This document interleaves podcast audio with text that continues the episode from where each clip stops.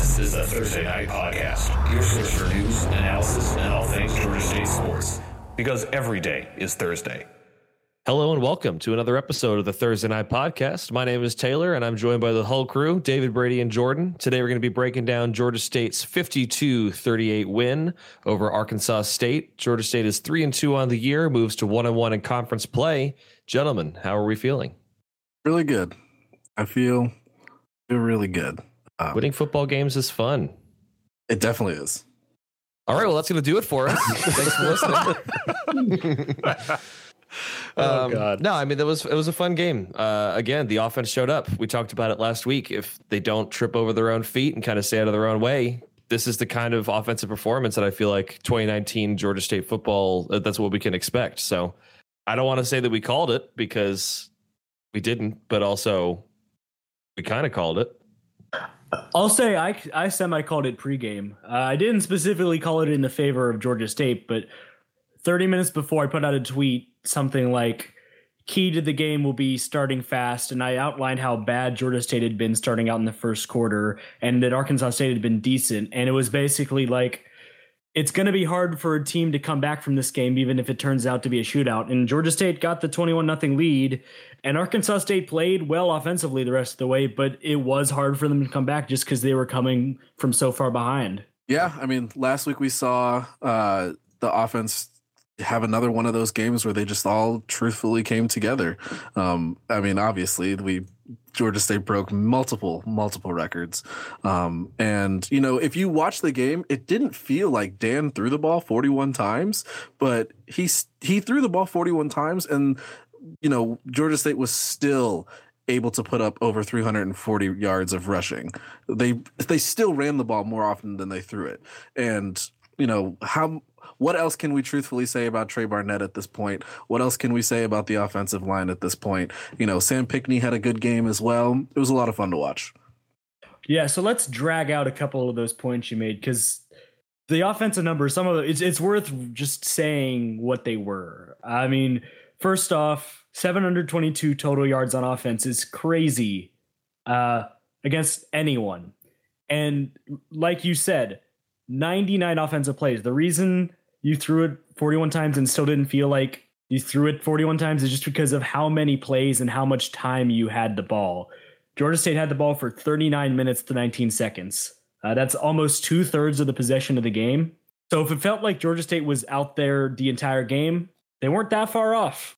You know, a part of that is, you know, early on Arkansas State couldn't get anything going, but you know, when they finally did get things going, they were scoring kind of quickly, you know, and it forced their defense to stay out on the field a lot longer than they probably wanted to, you know, and you kind of couple that with the fact that Georgia State had 39 first downs.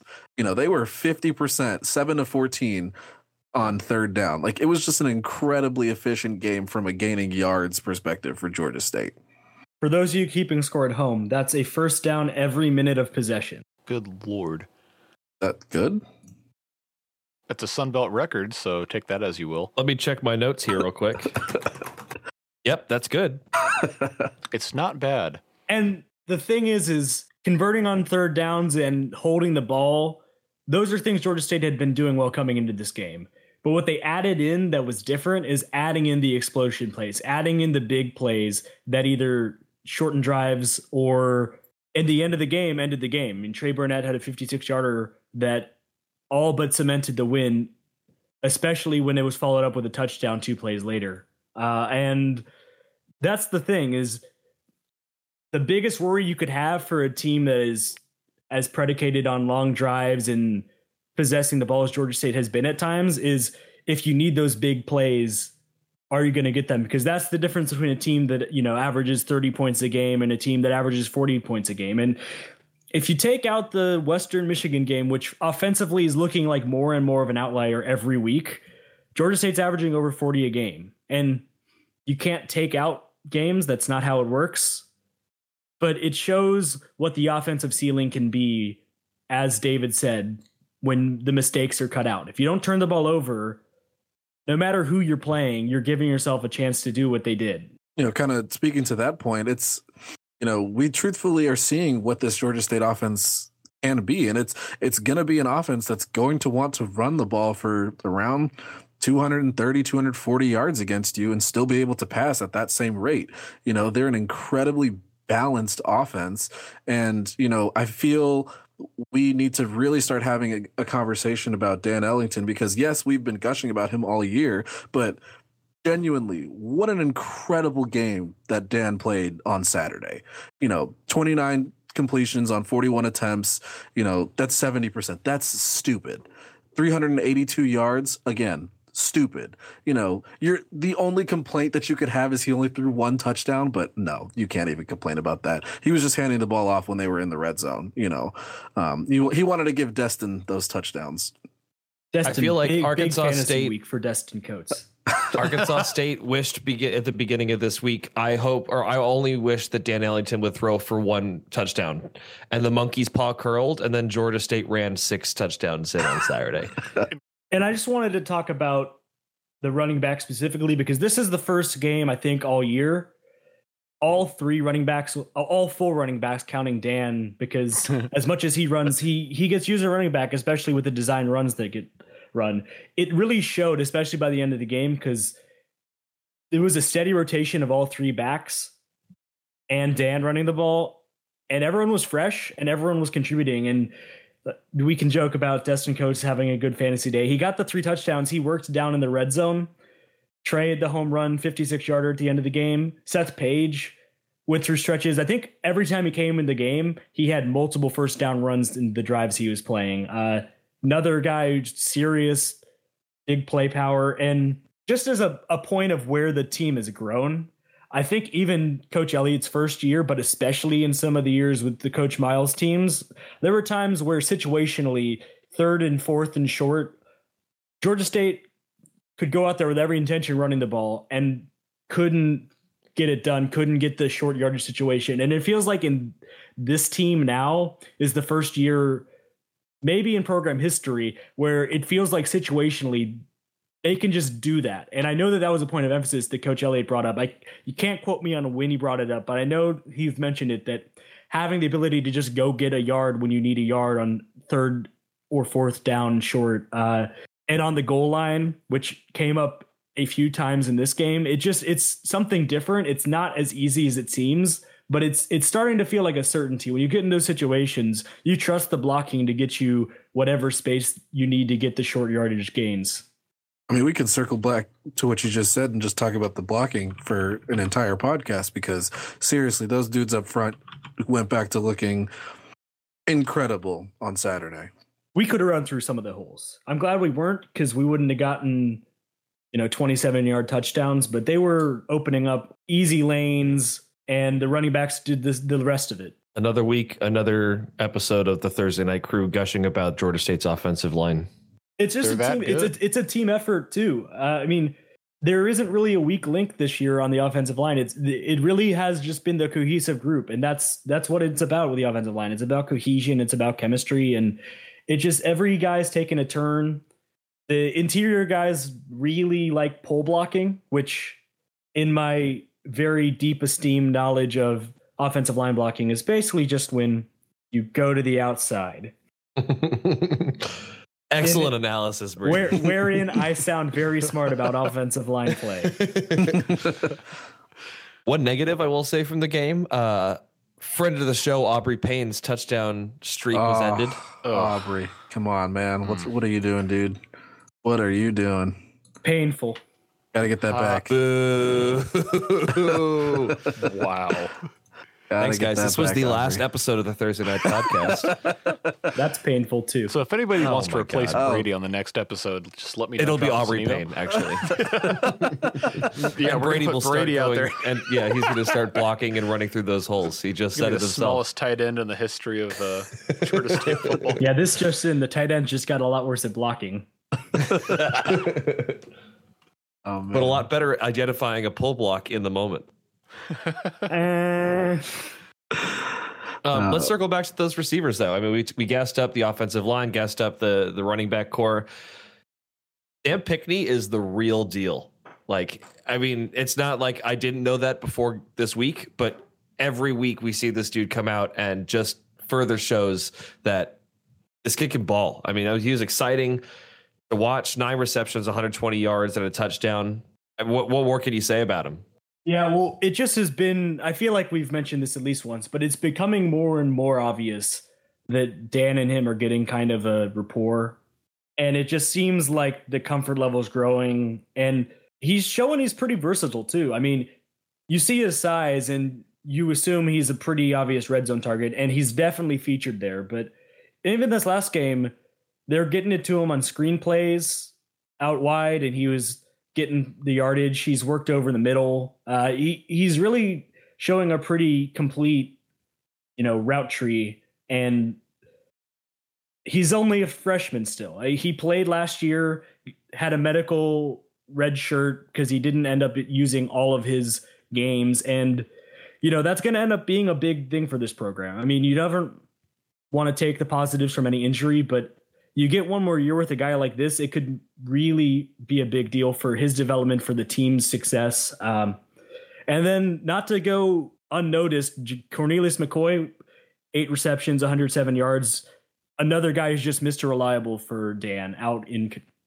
He's finding open spots. He's running deep. He's another weapon for Dan. And for a team that is going to run the ball as much and as successfully as Georgia State has done, when you've got a tight end who eats up targets in the red zone, another tight end, Roger Carter, who's also very good at receiving, and you've got these 2 wide receivers that are going to find openings and be there for you when you need third downs. It's a really complete package. You can see why the offense is having the success that it's having. Real quick, I just kind of want to go over some of the numbers from this past game against Arkansas State. 722 yards of total offense. That's a school record. 39 total first downs. That's a school record. I think I heard in the post-game press conference it ties a Sun Belt record. Someone can correct me on that. No, that's right. 6 rushing touchdowns. That's a school record. I feel like there was like 1 or 2 more that I'm forgetting about. I'll say the game wasn't all, horseshoes and rainbows, though, because we're going to eventually have to talk about the defense. It wasn't perfect. It wasn't. They played well in the first half for sure. I would actually amend that to say they played well in the first quarter, because as soon as myself and some of the other people on the sideline started talking about, wow, Georgia State's defense looked pretty solid today, we gave up 2 back-to-back, 4-play, 85-yard drives for touchdowns. And they realized that they have an all-conference threat on the outside in Omar Bayless, and they were just, they just started, when they started actually throwing the ball, I feel like it kind of caught us off guard a little bit, but credit to the defense. They adjusted. They didn't play a perfect game by any stretch of the imagination, but again, they did enough to supplement the historic offensive performance that we saw on Saturday. Definitely. Yeah, it kind of beggars belief what exactly Arkansas State started the game doing offensively. The Georgia State defense was playing well to start, but especially when you saw how good the receiving corps was and how they just were able to have success taking shots, you do kind of wonder what they were doing, running the ball so much. You got to establish the run. The storyline to watch will be how much of this defensive performance was how good Arkansas State's passing attack was and how much is there's still issues on the defensive side. We can harp on them in coverage, but there was some good. They still had 3 sacks. They still got 2 picks, and it wasn't like the either interception was bad. One was at the very end of game. What? Sorry, it's not like either interception good thing was bad. Oh. Sorry. Yeah. They came at important times, I think is what you're trying to say. That's what I'm trying to say. They were, contextually, the first one, it was 38-21 Georgia State. They just scored, and Arkansas State had a big kick return to start the drive in Georgia State territory. In the first play, linebacker Stevens McQueen reads the quarterback the entire way, gets a pick, and it didn't lead to points, but it totally stunted the momentum of Arkansas State, even for a little bit. And in a game that ended up going down to the last 5 minutes, that's all you need sometimes, just to stunt the momentum a little bit. Oh, yeah, absolutely. You know, and we talk about Georgia State not being able to put games away. And, you know, Tyler Gore at the end of the game there easily got that interception. And it took whatever wind was in the sails of Arkansas State right out, even though they were already down 2 scores at the time. But, you know, the offense was still moving. It could have happened.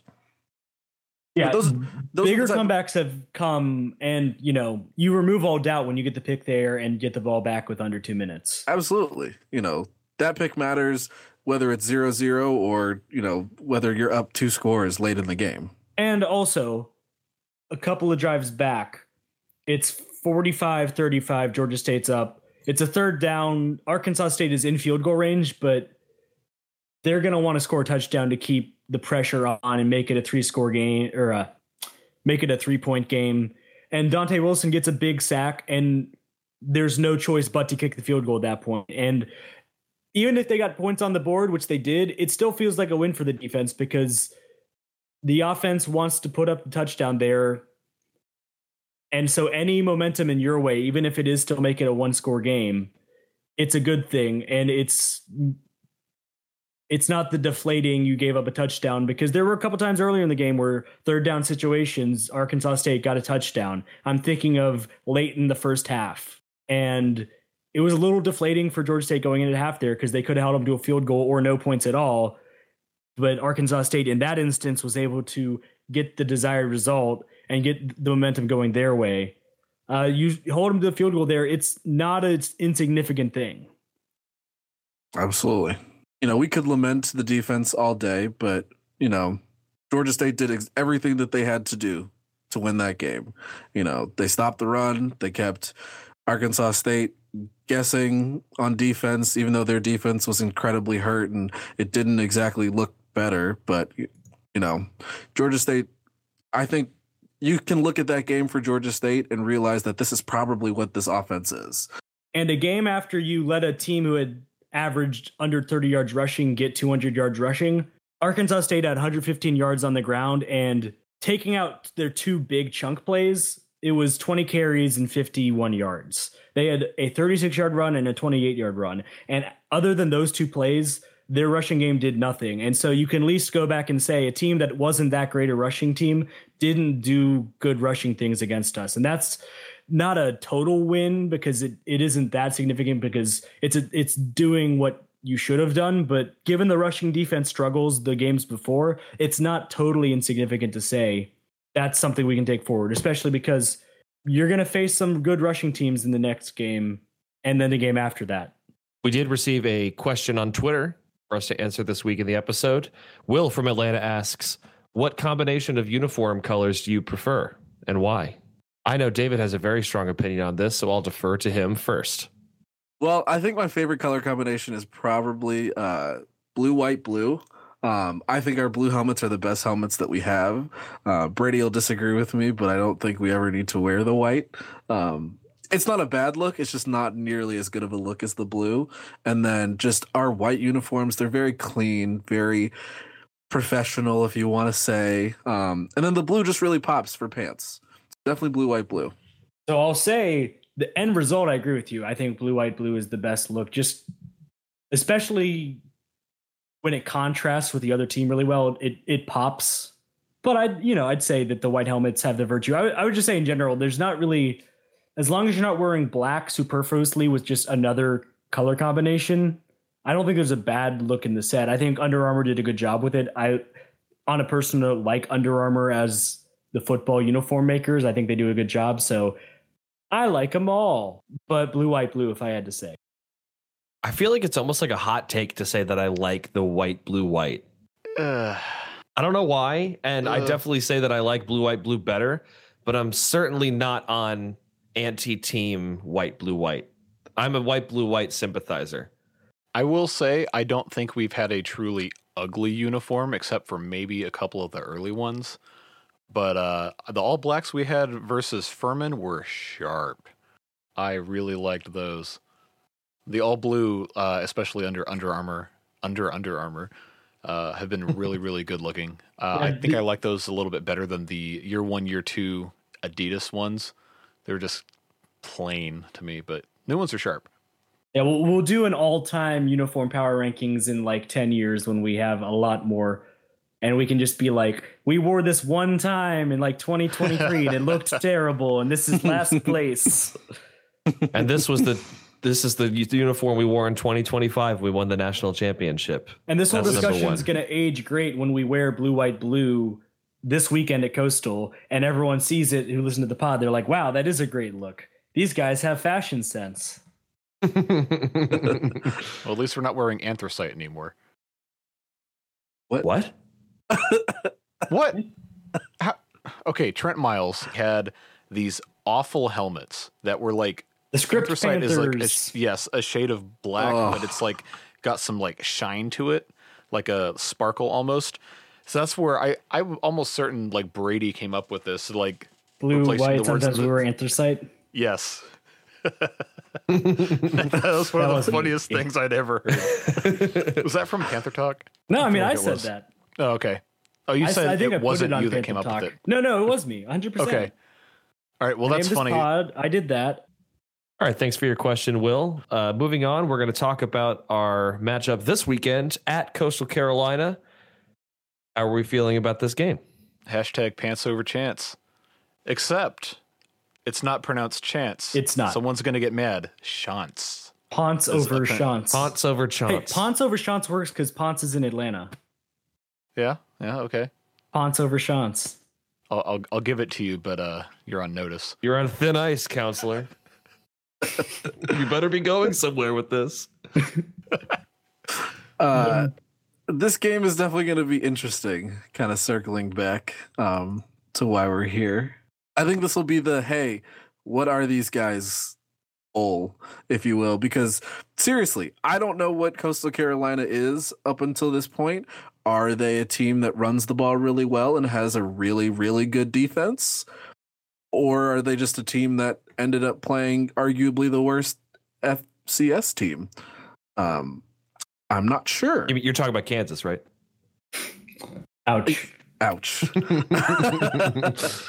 Yeah, so I think that it'd be fair to say that we can't really handicap Coastal that well just because there's question. They played Norfolk State and UMass, who are both not very good football teams.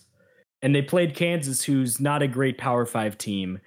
And then their two losses are to Eastern Michigan, who is a semi-comparable team to Georgia State in the just level of talent, level of, they're a MAC team that's somewhat decent, been to bowl games. And then they lost pretty handily at App State, but App State's about to be ranked, so that necessarily doesn't mean much. But it's the same way where I would expect a lot of people are having a hard time figuring out Georgia State. Yeah, I mean, I would probably argue that Tennessee is a better team than Kansas. But I mean, when you make that argument, it's like which of these bad teams is less bad? Right, exactly. And then you could also look at Georgia State and say, well, I mean, they beat Furman, and then they beat Arkansas State, but that's a really banged up team, and they lost in overtime to Texas State, which is, I mean, bless them, but they're not exactly the best team either. So, you could also make the argument that Georgia State needs to figure out who they are as well. Yeah, I think that the one thing we can say pretty definitively, I don't think it's controversial to say Coastal has a good defense. And so this would be a good conference test against a good defense instead of you can say about Arkansas State, they were banged up and maybe not that good anyway. And you can definitely say that about Furman because they're an FCS team and they don't have the depth of an FBS team. And so Georgia State hasn't had an impressive offensive performance against a team with a certified good defense. So if they go out Saturday and put a game together somewhat in the ballpark of the Arkansas State game, even if it isn't a school record in yardage, but it's just a good points on the board, scoring in the 30s or 40s, then you can start to say this offense plays no matter who they're playing. And that is a big deal because it doesn't matter who they're playing. The offense can play. Offense can play, folks. But if they lose this game and the offense resembles more of the Western Michigan game, then questions start to be asked about can this team score against anyone? And given that there's still some tough games left on the conference schedule, that wouldn't be a great omen for Georgia State. You know, it wouldn't. And I think we talk about the defense every single week. And this is going to be another test for the defense. Coastal doesn't want to throw the ball a ton. You know, they definitely want to run the ball, and that while Arkansas State kind of picked at the Panthers secondary last week, you know, this is going to be another opportunity for the Georgia State defense to say, hey, you know, you're not going to be able to just run all over us. We're going to, you know, continue to stop you when you need to get those, you know, third and long situations, and you're going to try to do that on the ground. You know, Coastal rushes for about 226 a game. So that's obviously good, you know, but it's going to be interesting to see if Georgia State is capable of, you know, forcing Coastal into those longer third down situations, because they're not necessarily a great third down team. I mean, for a team that holds the ball about 39 minutes a game, 35 minutes a game, you know, they're only at around the 42% mark for third down conversions. You know, that's not, it is a surprising statistic, I will say. So, you know, forcing Coastal into those longer down and distances will be very important for Georgia State. Yeah, I think you touch on what's going to be interesting to watch with this game, because both offenses, if they're not predicated on it, at least like possessing the ball. Georgia State after the last game is a hair under 32 minutes a game possession. Coastal, like David said, is near 35 minutes a game time possession. It's teams that like holding the ball. And so in a way, I wouldn't be shocked if it's low scoring, no matter how the defense plays, just because the number of possessions in total might be limited. What I would say is last year, Coastal Carolina came into Georgia. The same quarterback, Fred Payton, was making, I believe, his first career start. He had a comfortable day in the pocket. He was able to do basically what he wanted. The offense put up 37 and held on to beat Georgia State 37-34. And if they're going to beat you on the ground because they're a good rushing team, they can do that and you can still win the game. But if you let them beat you on the ground and also let Coastal pick you apart in the passing game, you're just not going to have that much chance of success. The one specific, I would say, they like throwing play action and they like getting the ball out quick. So if you're not attuned to that and you're not got your eyes up looking for the quick hitters on the passing game, then they might be able to do just what you don't want them to do. They might be able to control both phases. And I guess putting a nice bow on this week, this came out just today, and wanted to shout it out in the vein of Dan Ellington appreciation. So Pro Football Focus ranked the FBS quarterbacks in the preseason a couple weeks before games started this year. And Dan Ellington was ranked 83, and they just re-ranked it this week, and he's up to 37 out of 130. And the point is, it's not just us noticing how good of a season Dan Ellington's had. People are noticing on a more national macro level of college football. And so it's worth noting that, yes, he is having a good year. It isn't just because we're watching the games that it seems like he's having a good year, because it's standing out on more than just a Georgia State level. And it's just worth noting that he's having a great year. Yeah. I did the math. He's on pace for 3,700 yards of total offense. Wow. I'm not going to do the typing on the keyboard bit, but that's good. It is good. It's definitely good. And, you know, he's actually running at a very comparable pace to what he was last year, but it's his passing that has definitely gotten himself over that kind of, is he going to hit the 300 all-purpose yards mark or not? So definitely kudos to Dan so far through 5 games. I feel like it's obligatory to say that him having a good game is going to go a long way for a win on Saturday against Coastal. What? I feel like that is obvious thing. Brady, how could you say something so controversial? Yet so brave. What a great gift. All right, well, that's going to do it for this week's episode of the Thursday Night Podcast. Please make sure that you guys are following us on Facebook, Twitter, our newly formed Instagram. You guys can find all that information on the website. Handles are @ThursdayNight. Hopefully the next time you hear us, we'll be on the other side of a 4-2 start to the season, thanks to a win over the Chanticleers of Coastal Carolina. Until then, thanks for listening. We'll see you guys next week. See ya. Bye.